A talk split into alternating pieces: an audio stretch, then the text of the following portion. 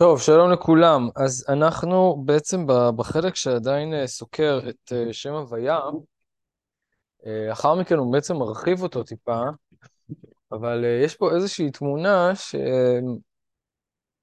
לי חשק להרחיב עליה, אבל אני מרגיש שאין לי את המוחין עכשיו לעשות את זה. וזה, אה, הרבה פעמים כשלומדים סוד, אז שואלים מי זה אלוהים. הבעיה שבסוד יש הרבה תשובות לדבר הזה. אין תשובה אחת. לא רק שאין תשובה אחת נכונה, יש כל מיני תשובות, תלוי. התשובה הגדולה זה תלוי מתי, תלוי איך, תלוי מי, תלוי, תלוי מה. אז uh, יש פה ציור לאורך כל הפתיחה של שער ה', ועוד הולכת וממשיכה, זו פתיחה נורא נורא ארוכה, של uh, אלוהות שבעצם היא כמו איזה גוף חי אורגני שעליה יש לבושים ו... ו- אה, אה, אה, וסעיפי חיים, חיים גדולים, חיים קטנים, לבושים, עוד לבושים, וכל הדבר הזה הוא, הוא סוג של הופעות שונות של אלוהות, כאשר לא, לא ברור, לא ברור גם בתוך שם הוויה, האם הוא שם אורגני בפני עצמו, שהוא בעצם איזה אוסף של, של המון המון המון אורות, אם תרצו, או המון המון חיים, ויש פה צד לצייר את האלוהות כ... אוסף של uh, נקודות חיים, אוסף של איברים, אוסף של רעיונות uh, אורות, אוסף של uh, חיו, חיויות, מלא פיסות חיים אורגניות ש, שמתקללות לתוך איזשהו uh, מארג חיים אחד, שזה דברים שהרבה פעמים אנחנו מוצאים בתפיסות מזרחיות, אז לא, לא שולל את הפרשנות הזאת בהבנה של תפיסת האלוהות שלו. אני מקדים את זה כי אנחנו נראה את זה היום פה ברמז, זה לא הרמז היחיד, אבל אה, לא, לא ישבתי, לא חושב שזה מתאים לשיעור של הלימוד שלנו, להראות לכם את כל המקורות ולחקור את כולם, אבל מי שרוצה, אני יכול לתת לו את זה, את כל הציונים בתוך הספר לעניין הזה.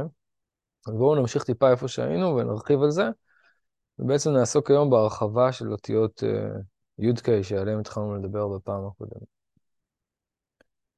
אז אמ, אתם רואים, בהמשך של איפה שאחזנו, אמ, כל אחד לפי המהדורה שלו, אז יש פה עוד איזה פסקה קטנה שאני חושב שלא קראנו אותה. ואבן, ודע ואבן כיסוד י' של שם המיוחד, ועומדת על ספירה שנייה הנקראת חוכמה, אבל בניין הכתר איננה מורה זולתי בקוצו של י'. שהוא מורה על הכתר בסוד הנקרא אינסוף. אז דיברנו על ההבדל בין קוצו של י' לבין אות, זה כן דיברנו. אבל לא דיברנו על זה שהכתר כתוב פה, על הכתר בסוד הנקרא אינסוף, שהכתר עצמו נקרא אינסוף, על זה שער שלם בפרדס רימונים של הרמ"ק. האם הכתר הוא האינסוף? זאת שאלה גדולה שהרבה מקובלים דנו בה, ואני רוצה רק אה, לחדד פה כמה דברים שחשוב להבהיר. המושג אינסוף, הרבה פעמים הוא נחשב בפשטות למושג אלוהות. ומצד אחד זה נכון, מצד שני זה לא נכון, לפי ההקדמה שאמרתי, מי זה אלוהות? גם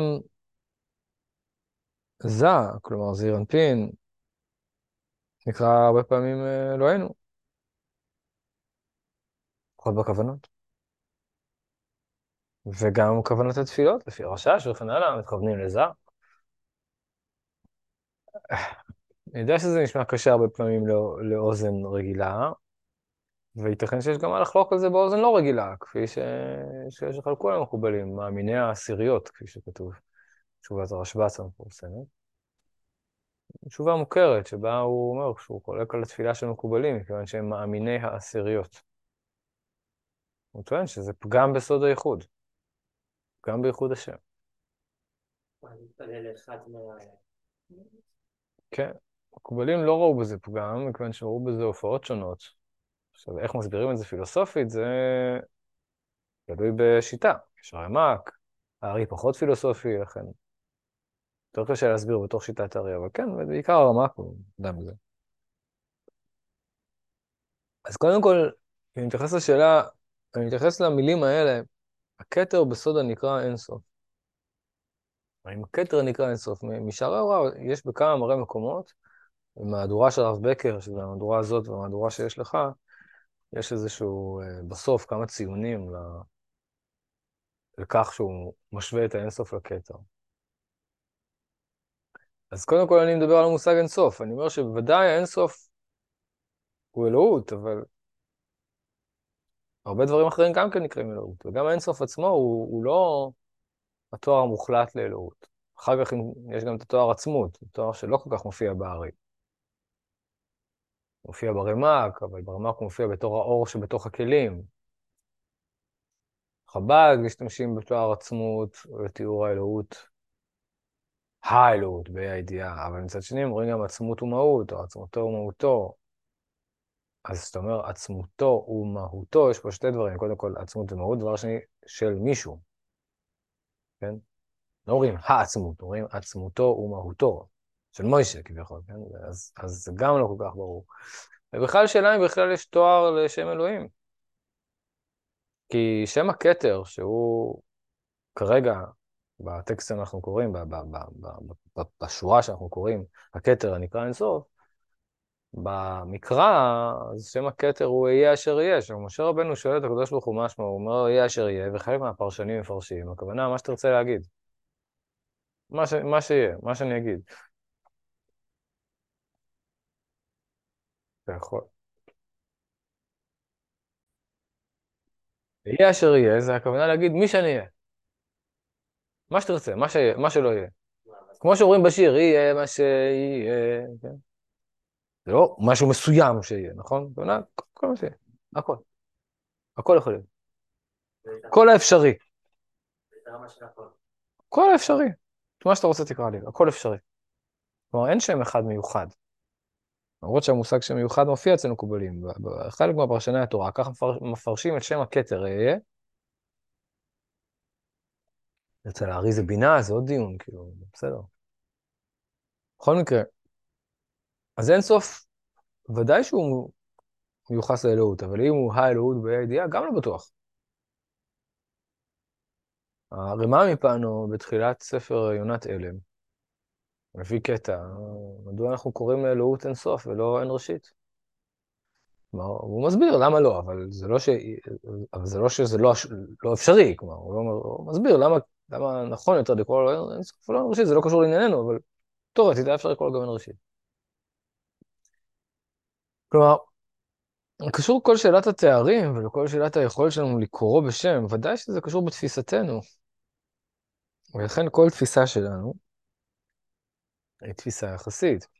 עכשיו, בתוך זה, אנחנו שואלים האם, אז, אז בסדר, אז, אז האינסוף ודאי הוא שם לאלוהות, אבל גם הוא אולי סוג, סוג אחר, סוג, אם סוג זה מילה נכונה, מדרגה נקרא לזה, או תפיסה יותר, יותר מופשטת באלוהות, יותר שורשית באלוהות מאשר שמות של ספירות או שמות של uh, תארים וכל שכן כינויים.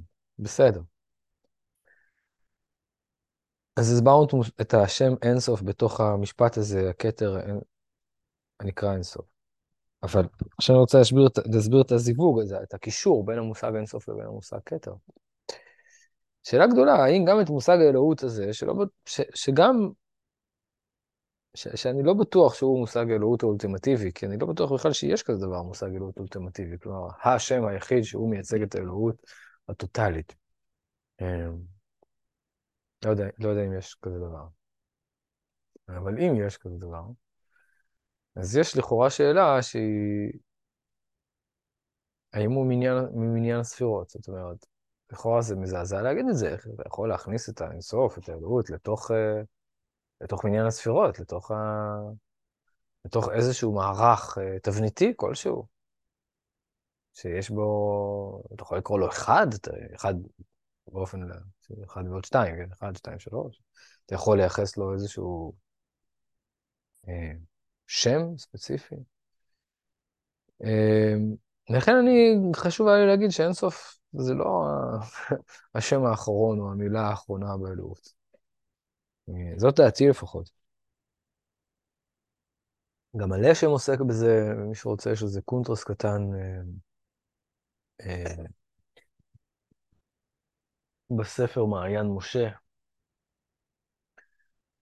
גם שם הוא כתב על זה קצת. והרמח"ל גם כן אומר שבעצם לעצמות אין שום שם. והרמ"פנו בכלל אומר שלעצמות אי אפשר לקרוא בשם, ולכן אנחנו מכוונים לזה באובנתא דליבה, בבינת הלב. אז גם אם אתה אומר אינסוף, שהאינסוף הוא אכן שם לאלוהות, השם הטוטלי לאלוהות, זה לא שם. סוג של הגדרה, ולא לא בטוח בכלל שהיא חיובית. יכול להיות שכל מושג האינסוף, הכוונה, אותו אחד שאין לו סוף. כלומר, אני מכיר עולמות של סוף, אה, עוד שנייה אני אתייחס לשאלה, אה, אני מכיר עולמות של סוף, ויש מה שאין לו סוף. זה תואר שלילה.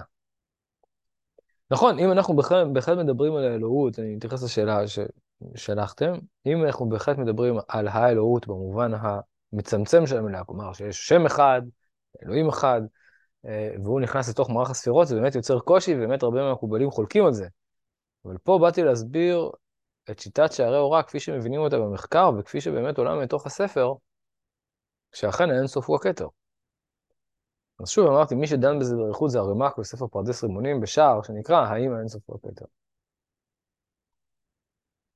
אני לא נכנס לכל הדיון, ואם יהיה לי כוח ויתחשק לי, אז אולי נדון בזה ברחבה, כי זו סוגיה חשובה ומעניינת. אבל ענייננו, כדי להסביר, להתחיל להסביר את שערי ההוראה, קודם כל, אה, ריככתי, פירקתי, הרחבתי, איך צריך לקרוא לזה, אה, למושג, את מושג האינסוף, שהוא, שהוא לא ייחוס ישיר וטוטאלי לאלוהות. כביכול יש אלוהות, ואפשר להדביק לה שם. יש פה אלוהות? לא, הצמדה. דיברנו על זה הרבה בפרקים הראשונים, שהם נמצאים מוקלטים ביישומונים, באפליקציות הנבחרות, אמ, לגבי מושג השפה. האם בכלל השפה יכולה לייצג משהו? האם בכלל השפה יכולה לייצג? אז התשובה לזה שבנקודות מסוימות כן, אבל לא, לא, השפה לא יכולה לייצג את הכל. וממילא, גם אם נגיד, לכן אמרתי, וגם אם נגיד שאין סוף אחד מייצג את האלוהות כפי שהיא, אז עדיין אפשר לקרוא לו תואר שלילה, לא כל כך תואר, אלא רק בא להגיד, כל הסופים שאנחנו מכירים, יש משהו שהוא מעבר לכל סוף. אז, אוקיי. ואז יוצא שהכתר הוא לא בדיוק נספר. גם בזה יש דיונים, האם הכתר הוא נספר או לא נספר. אבל אפשר בכל זאת להבין את אה, בעל שערי הוראה, איך הכתר הוא נקרא אינסוף, מכיוון שהאינסוף הוא גם כן סוג של הופעה. במובן מסוים היא הופעה מאוד מאוד דינמית, מאוד מאוד חמקמקה, כל הזמן זזה. אין, אין, זה לא כמו שתגידו על חסד, שזו הופעה מסוימת מאוד. היא הופעה שזזה, כמו המסך הזה. תשתדלו להזיז את השולחן פשוט, זה כל הזמן להזיז את המסך. אמ, אוקיי, אז זו נקודה שיש הרבה מה להרחיב בה, אבל רק היה לי חשוב להגיד לסיכום כמה דברים. אחד, הפשט של שיטת שערי הוראה שאין סוף הוא הכתר. דהיינו שאפשר להתייחס לאינסוף בתוך הספירות. אחד. שתיים, קשה לי לומר שהאינסוף הוא השם המוחלט, הטוטלי והמזהה האחרון למושג האלוהות. לא בטוח בכלל שיש לו שם כזה. כלומר, אם בכלל יש לו שם, אז לא בטוח שיש לו שם כזה, ואם יש לו שם, אז גם האינסוף יכול להיות חג השמות שלו, ולא השם האחרון. זו נקודה שנייה או שלישית. ו... ועוד רציתי לומר שאפשר לפי זה להסתכל על כל הסופים, כלומר על כל הספירות, על כל השמות שמתוך הספירות, כנקודות בתוך מארג אינסופי, ולכן האלוהות מזוהה פה כאין אוסף אינסופי של uh, הערות, ספירות, uh, איברים, בעלי חיות אורגנית כזאת או אחרת. זו גם אפשרות לתפוס את האלוהות כמשהו מהסוג הזה. אבל אם זו האלוהות האחרונה, הסופית, הטוטלית, לא יודע. Um, ועוד יש מה לתרץ בזה באריכות, אבל רק רציתי בעצם לחשוף לכם את הסוגיה ובאיזשהו מקום את uh, המגרש שבו אני חושב שנכון להתנהל בה, לפחות אצל שערי הוראה. Um, זהו. שאלות על זה? כן. אפשר להכניס את מה שאי אפשר להגדיר אותו לתוך קטע. או לתוך, או לכל אחד מהדברים שאמרת עכשיו שכאילו. אז קודם כל, אם אנחנו אומרים שזה שם של שלילה, אה,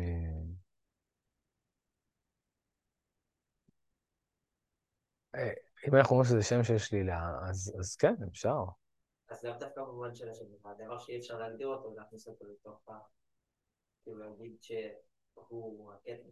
אבל זה נכון, זו שאלה מהותית בכלל, שאנחנו מדברים על, על סוד, כלומר, שאנחנו יכולים להיות אנשים שאומרים, תשמע, אין לי כוח להתעסק במה שאני לא תופס בחושים שלי.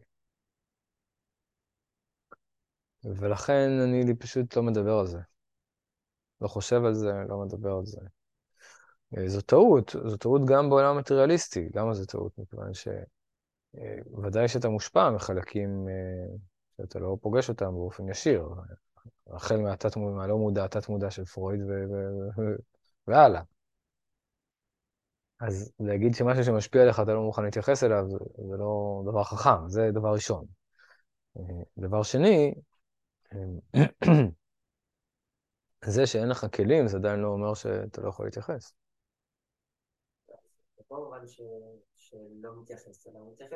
אז זו שאלה גדולה, שאני אומר, היא שאלה מהותית לכל היהדות, היא לא משהו שאנחנו, לכל, לא רק לכל היהדות, לכל מי שרוצה להתייחס למשהו שאין לו שם. אז, אז דבר אחד שאמרתי עכשיו, להכניס את מושג השם לזהות מוחלטת, זה בעיה. או אם ניקח את משל הגוף והנפש, שאמרתי שאדם מופעל על ידי כוחות נפשיים לא מודעים, אז גם הכוחות הכביכול החושניים שלו, שאותם הוא כביכול חושב שהוא אוחז בהם לחלוטין, גם בהם לא בטוח שהוא אוחז לחלוטין. כלומר, באיזשהו מקום, אם נצטרך לאחוז במשהו לחלוטין, אנחנו גם כן נגיע לאינסוף, מה שנקרא אינסוף תחתון, אינסוף במיקרו. כי נשאל מה ההגדרה של הדבר שאתה בטוח שאתה מבין, ואז נראה שבעצם שתי הגדרות, ואז יש שתי הגדרות, כי אנחנו לא נוכל לצאת מזה, אנחנו נפרק את האטום לקווארקים, את הקווארקים, את הטטות לקוורטות, לחלקיקים, לבטות, לא זוכר כבר את כל השמות של החלקיקים, עד שאין סוף. כמו התפיסה של זנו, נכון? שאם אתה לוקח קטע ואתה מחלק אותו, אתה תגיע לאינסוף חלקים. גם בתוך קטע, אתה יכול לדבר על אינסוף במיקרו. כלומר, לא, לא, לא נברח, לא נוכל לברוח מהגדרה אחת, לא נוכל לברוח, לברוח ל, או למצוא מנוחה בתוך הגדרה, בתוך שם, שהוא משקף באופן מוחלט, סגור וחתום, ומניח את הדעת, את מה שאנחנו רוצים לדבר עליו. אני אתייחס לשאלה עוד רגע. בסדר? ו- ובעצם השאלה ש- ששלחת, ששלחת פה עכשיו, אה, אה, אילנה, אה, היא, היא השאלה שאני שואל, כלומר, איך האדם המאמין יכול בכלל לדבר? או שם, אני, אני פחות מתחבר לקרוא לאלוהות אובייקט, אבל בסדר, אני לא אתייחס עכשיו למושגים האלה. נכון, זאת שאלה גדולה. יש מגדולי ישראל שאמרו, אז תשתוק, אל תדבר שום דבר. אבל זאת לא דרך הנבואה. הנבואה לא הייתה כזאת. ולכן ככל שאנשים נמשכו אחר הפילוסופיה, הם דיברו בשפה הזאת. אבל הנבואה לא חוששת לדבר הזה. ואדרבה, מתוך התודעה שהדברים הם גדולים ולא ניתנים לשם, אז היא מרגישה, אה, הנבואה מרגישה חופשית לדבר דווקא בשמות אפילו מאוד מגשימים. הדבר הזה מסביר הרב קוק במאמר עבודת אלוהים. אתם מכירים. כלומר, דווקא בגלל המודעות לחוסר האפשרות להכניס משהו לתוך שם, אין לנו בעיה לדבר עליו בשמות הכי מגשימים. אם אתה, אני אגיד את זה בשפה יותר אה, פשוטה, אם אתה מייחס לשפה שלך אה, משקל רציני, ואתה באמת חושב שמה שאתה אומר הוא באמת רציני, עד הסוף, אז באמת צריך להיזהר. אבל אם אתה מבין שכל מה שלא תגיד, כל מה שלא תגיד, הוא לא משקף עד הסוף, אז אתה יכול להגיד הרבה דברים. ואדרבה, צריך לראות מה המחירים לא להגיד. הנבואה חשבה שהמחירים לא להגיד, שלא להגיד זה ביטוי כללי, כן? תארי שלילה, לא משנה, יש כל מיני צורות לא להגיד, בסדר? הנבואה חשבה שלא להגיד, המחיר שאנחנו נשלם כלא להגיד, הוא גדול יותר, ואני אגיד עוד משהו שהוא יותר אמיתי. ברגע שהקדוש ברוך הוא אמר, הלו, אני ככה, אז מי אתה שתגיד אחרת? כלומר, אם אני בא ומציג את עצמי בפניך, שלום, שמי רוני פרינץ, אז תגיד, כן, כן, אבל מי אתה באמת? יש כאלה סרטים כאלה, אני לא, לא זוכר עכשיו, מי שזוכר כל מיני סרטים כאלה, אז שיגיד לי. אה, אה, אה, יש פה בעיה גם אפיסטימולוגית, אבל גם אמונית. צריך להאמין למה שבן אדם אומר. וזה כשלעצמו משמעותי, שהביטוי של משהו, הוא בהחלט יכול לייצג אותו, גם אם הוא לא מייצג אותו באופן של התאמה חד-חד ערכית. זה דבר נורא נורא חשוב. אנחנו כל החיים שלנו עוסקים בכאלה דברים, נכון? האדם מתחתן, מביא לאשתו פרחים. תגיד, אני יכולה להקשות עליו כמה וכמה קושיות, מה הקשר בין אה, מה ש... בין הפרחים לבין אה, מה שהוא מרגיש, אין שום קשר, ולמה זה מייצג, ולמה זה ורוד, ולמה זה צומח, ולמה זה לא עציץ, ולמה זה לא טבעת יהלום. אפשר להקשות על זה אינסוף קושיות שכולן יהיו נכונות מאוד. יש פער אינסופי בין ה... אם תרצו, האובייקט לסובייקט, נכון. היש כשלעצמו הוא מעל ההוויה בשפה שלנו כיהודים, או היש כשלעצמו, הוא מעל לכל תיאור של אובייקט וסובייקט. עצם המושג אובייקט וסובייקט הם הבניה שכלית שאנחנו מחילים על המציאות, הבניה שכלית במובן מסוים. כי גם תפיסה של אובייקט היא בתוך סובייקט. אנחנו מגדירים את האובייקט, אז אנחנו לעולם לא נצליח לברוח מהסובייקט. אז כאן הכניסה, זה, לא ניכנס עכשיו לסשן הפילוסופי.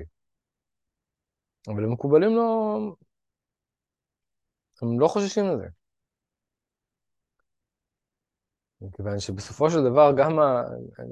גם השם החלקי והלא מייצג בסופו של דבר, אה, יש בו משהו מייצג. אז האם תמיד פער בין הדיבור לבין אלוהות? כן, אבל הפער הזה לא מונע מאיתנו לדבר עליו. לא רק שהוא לא מונע כי יש לנו איזשהו היתר, כאילו. בסדר, בואו נעשה בשפת הסימנים, נקבע כזה סימן מוסכם, מותר, בסדר, מותר. לא עבירה, אוקיי. אה, לא זאת הכוונה. בגלל שיש נבואה, שיש התגלות, אז אנחנו מייחסים אותנטיות לחלוטין לצורה שבה אדם, אדם, הקדוש ברוך הוא, כן, במשל, אדם בוחר להתגלות. אם אני אומר לך שלום, אני רוני, אז כן, זה, זה, זה באמת, זה שמי לעולם. כן, זה נכון. מה הקשר? אין שום קשר. זה, ואני יכול גם להציג את עצמי בשם אחר. יכול, יכול להגיד, אני דוד, מה זה משנה? ומי אתה באמת? חז"ל אמרו, כשם שאני מופיע, ככה אני נקרא. בצורה שבה אני מופיע, ככה אני נקרא. וזה מכניס אותנו לשאלה, לשאלה עם, ה, עם השמות, עם תארי פעולה, עם השמות, כל מיני דברים כאלה. וזה דברים גדולים, אנחנו עוסקים בזה קצת בכל הנבואה, ב, ב, בכל המאמר הזה שאנחנו עוסקים בו עכשיו. כל המאמר בכל הנבואה מתייחס ל, לשאלה איך אפשר לדבר למישהו שאי אפשר לדבר אליו. עכשיו, אין כזה דבר שם מפורש במובן שהוא סופי, זאת דעתי. כשכתוב שם מפורש, הכוונה שהוא גלוי יותר. כמו, המושג מפורש, כן? גלוי יותר, מבואר יותר, פתוח יותר. וזה בדיוק הפוך ממה שאנחנו קוראים פירוש. אנחנו קוראים פירוש רש"י, הכוונה שיש מילה, כתבת הרבה אה, דברים להסביר מה זה בכלל המילה. השם מפורש זה, בדיוק הפוך, אבל שלא צריך, שלא צריך פירוש. למה? כי, כי זה מייצג את הדבר בעצמו. בסדר? וכל השמות שאתם מכירים, כולל שמות ע"ב וכאלו, הם, יש מאוד, שאלה מאוד גדולה לגבי מה המשמעות שלהם בכלל. לא בטוח שהם בכלל נקראים שמות, כן? במובן הקלאסי של המילה שם. זה צירופי שמות, כלומר, יש דיון מאוד גדול מה זה בכלל צירופי שמות. לא, לא ניכנס לזה פה, הוא כמעט לא עוסק בשמות האלה. שהרי הוא רק כמעט לא עוסק בשמות של צירופים. מה שנקרא שם ע"ב, יש פעם אחת שהוא מזכיר שם נ"ד, וגם זה, זה בדרך רמז. אז כבר ראינו בכל הנבואה, וגם פה חזרה לספר שלנו, שיש מושג שנקרא דרך רמז. קוצו של י' זה רמז, זה סימן. סימן זה דבר קטן שאני נאחז בו, אבל הוא מקפצה למשהו גדול הרבה יותר ממה שהוא מייצג. בסימן יכול לעשות המון אסוציאציות. מה יותר נכונה? אף אחת מהן. וכולם ביחד באיזשהו מקום, כן? זה משמעותו של הסימן, נכון? אז קוצו של י' זה כמו כזה סימן, הוא מסמן למעלה, או שהוא מסמן קו דק, או שהוא מסמן איזושהי תנועה קלה. והדבר הזה הוא מקום להמון המון אסוציאציות, ולכן במובן הזה הוא אינסופי. אוקיי? ולכן, כפי שהסברנו בפרק הקודם, דווקא האינסופיות מעניקה משמעות לכל החלקיות. דווקא העין מעניק משמעות לכל היש. אז פה, על אותו משקל, האינסופיות מעניקה את המשמעות לכל הספירות. או אם תרצו, בשפת הקבלה, האינסוף שופע בכל הספירות, מחיה את כל הספירות. יוצא שאם אתה פוגש את החסד, זה פגישה, שוב, בשפת הקבלה, פגישה אינסטרומנטלית, פגישה כלית, פגישה לבושית.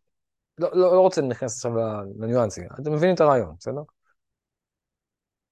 אבל בעצם אתה נפגש עם האינסוף. אבל אין כזה דבר להיפגש עם האינסוף. נכון? כי כל רגע שאתה נפגש עם מישהו, אתה נפגש עם מישהו אחד. כל פעם שאתה אומר מילה, אתה אומר מילה אחת. כל פעם שאתה, מסתכל על, על מישהו, במשל, אתה מסתכל על מישהו אחד, כן? על מישהו שנמצא כרגע פה, בסדר? אבל למעשה יש לנו כל הזמן תפיסה, תפיסה נשמתית, של, של מרחבים אינסופיים, נכון? זה שאנחנו מצטערים על הגבולות בעולם, למה אנחנו מצטערים על הגבולות בעולם? כל אחד, אפילו בזה שהוא מצטער שאין לו הרבה כסף. במובן מסוים, יש לו שם, בדקות, יש לו איזשהו צער על זה שיש גבול שנקרא כסף. למה, למה בכלל הוא מגיע לצער הזה? לא ראינו, כאילו, מישהו שמצטער, יש לו, הוא אוכל, בסדר? בהמה אוכלת, אז היא אוכלת, היא לא, היא לא חווה איזשהו... לא רוצה לזכות בלוטו, כן? כמו שהחוויה של הזכייה בלוטו היא, היא מעבר ל... שיהיה לי כל מה שאני צריך, נכון? אתם, אתם מבינים, הזכייה בלוטו היא הזכייה, היא החוויה של הזכייה, היא החוויה של המזל, שהכתר נקרא גם כן מזל. בסדר? היא חוויה של כאילו, זה, זה משהו כזה ניסי כזה, כן? זה, זה וואו, כאילו, זה... אתה יכול לזכות בארבע מיליון, אתה יכול לזכות במיליון, זה עדיין תהיה חוויה מטורפת. זכיתי רק במיליון. עשה. בן אדם שעושה חשבון שהוא לא ממלא לוטו רק כשיש מעל 4 מיליון בזכייה, זה מסוג האנשים שלא ממלאים לוטו. אתם מבינים את הנקודה? פסיכולוגית אני מנסה להסביר את זה עכשיו. אני נותן כל מיני משלים כדי, כדי, כדי להתחבר לנקודה הזאת של הקשר לאינסוף. במובן הזה אפשר להכניס את האינסוף לתוך הספירות. הוא חלק מחוויית המפגש שלנו. אבל הוא לא מפגש כזה, סגור. במובן הזה, אין לו בדיוק שם. בסדר? אז לכן הוא כתר, הוא רמז. אוקיי. או אם תרצו, חלק מהרמזים היותר פשוטים בקבלה, שהכתר נמצא מעל הראש, או מעל ההכרה. אוקיי? אז... אומר לי שאין לנו הרבה זמן, אני לא יודע, יש לנו תשע דקות. אוקיי, אז הכתר נמצא מעל ההכרה. כמו כתר שנמצא על החוש. כלומר, המלך שלובש את הכתר, הוא, לצורך העניין, דוד המלך, כן? גם כשהוא ישן, גם כשהוא תולה את הכתר על הוו, הוא תמיד יהיה דוד המלך. פתאום הוא שם משהו שהוא לא קשור אליו, שהוא מעל הראש והוא הופך ל... לישות אחרת. בסדר? אז הכתר הוא משהו שהוא מחוץ להכרה, הוא מחוץ לאדם, והוא מגדיר מחדש את כל, ה... כל המשמעות. אוקיי? Okay. אתם רוצים דוגמה נוספת, אנחנו יכולים לדבר על אלף קומבינציות, כמו במטריקס, כן? אבל ברגע שאנחנו מבינים שהכל זה בתוך משחק, אז כל הקומבינציות הופכות להיות, למובן, למרות שהן לא השתנו בכלל, כן? נשארו אותן קומבינציות, קפה וזה, לא יודע, A פלוס, לא משנה, מתמטית גם אפשר לתאר את זה, בסדר? יש קומבינציות, כל מיני שילובים אה, מתמטיים שאפשר לעשות, כל מיני סדרות שאפשר לסדר. אה, אבל אם אני מבין שכל זה בתוך איזשהו משחק, אז כל קומבינציה היא חלק ממשחק, ואני תופס אותה אחרת. לכן, הרמ"ק למשל, מדבר על האלוהות בתור מושג של שעשוע, שזה סוג של משחק. המשחק הוא אף פעם לא דבר מוגדר, הוא תנועה אינסופית. אוקיי. אבל המקובלים הראשונים, כל המקובלים בעצם, לא כל כך אהבו להתעסק עם המדרגות אה, אלוהות האלה, המוחלטות, העצמות. בחב"ד יותר אוהבים להתעסק עם זה, אבל המקובלים הראשונים פחות אהבו להתעסק עם זה. אה, כי יש לזה גוון קצת אה, פילוסופי. ובמובן מסוים הנבואה גם כן לא מתעסקת עם המקומות האלה, היא מתעסקת עם האלוהות המתגלה. ו... וזה מאוד הגיוני, ברגע שאתה פוגש בן אדם, זה די חוצפה לשאול אותו מי הוא, ולא להתייחס למה שהוא אומר לך. אני חושב שזה אפילו יותר גרוע מכפירה. כן, יש בזה ביזיון נוראי. בן אדם מציג את עצמו, שלום, באתי למכור לך ציור, אני אומן. אתה אומר לו, כן, אבל מי אתה באמת? זה לא מעניין אותי, כאילו, מה שאתה אומר, לא מעניין איך אתה מציג אותך, הציורים שלך גם כן לא מעניין אותי, כי זה מזעזע. ובפרט שחוויית הנבואה, כפי שהיא מתגלה, בכל גיל, כל גילוי או חיזיון כלשהו, היא ממלאה את האדם לגמרי. כלומר, יש פה איזשהו רגע שהאינסוף פוגש את הסוף. אז לא שואלים את השאלות האלה בכלל. כשאין מפגש, אז אתה שואל, מי זה האינסוף? מי זה זה? זה, מה זה המדרגות? זה משחקים בשכל. זה כמו לנתח אה, מישהו אחרי שהוא גמר, אחרי שהוא מת, סליחה, אני אומר. אז אתה יכול להגיד מה התרומה של ההיסטוריה, ולעשות עליו מחקרים, 20 שנה כל, כל יעשו ימי עיון, וכל פעם ינתחו מזווית אחרת, זה הכל נכון, זה בסדר גמור, זה גם חשוב, אני לא בא לזלזל בזה, בסדר? אבל אם הוא היה חי, לא היו עושים את זה עליו, נכון? פשוט היה מדבר. בעצם כל, כל זמן שאין לנו נבואה, זה באמת מפגש. נכון. נכון, אבל הקבלה היא שריד של הנבואה, היא מנסה לתרגם בשפה שכלית ולפעמים חווייתית, תלוי כל, כל גישה בקבלה אחרת, אבל בגדול, מנסה לתרגם איזושהי חוויה נבואית, נכון. ולכן בקצבארי יהיו סתירות, ולכן אצל מקובלים תמיד יהיו סתירות וחוסר הבנות, וזה לא יהיה סגור, מכיוון שאנחנו לא מנסים ל- ל- ל- לעשות רדוקציה לתוך איזשהו מבנה סגור של משמעות. אבל אנחנו מנסים דרך, כן, משהו, דרך שם שאנחנו יכולים להאחז בו, להיפגש עם משהו שהוא מעבר לה, מעבר לו. ולכן החוכמה היא, היא הכתר, קוצו של יוד מחובר ליוד. החוכמה והכתר, כמו שדיברנו בפעם הקודמת, מחוברות. יש כל הזמן קשר בין ראשית ההכרה לבין מה שמעל ההכרה. וראשית ההכרה ניזון מהעין. אחר כך מגיעה השפה. אני ממשיך טיפה לקרוא. סוד עוד שנייה של שם להיות ה', שה' במובן של הדיבור, היא כמו תחילת הדיבור, היא כמו הבל, ה. יסוד הבינה כלולה בלשון ובפה. בינה זה מה שאנחנו קוראים, מה שאנחנו קוראים שכל, הבנה. אנחנו מדברים על חוכמה, בעצם אנחנו מדברים על בינה. כשאנחנו משתמשים בשפה העברית שלנו במילה חוכמה, אנחנו בעצם מתכוונים לבינה ולא לחוכמה. זה מה שאנחנו מבינים. חוכמה בלשון הקבלה זה לא דברים שאנחנו מבינים. דברים שאנחנו משיגים, דברים שמאירים לנו, דברים שמעבר לזה. זה בתוך כלי ההכרה, כן? זה לא, זה לא מחוץ להכרה. אבל זה הכרה כזאת שהיא לא בתוך תבנית.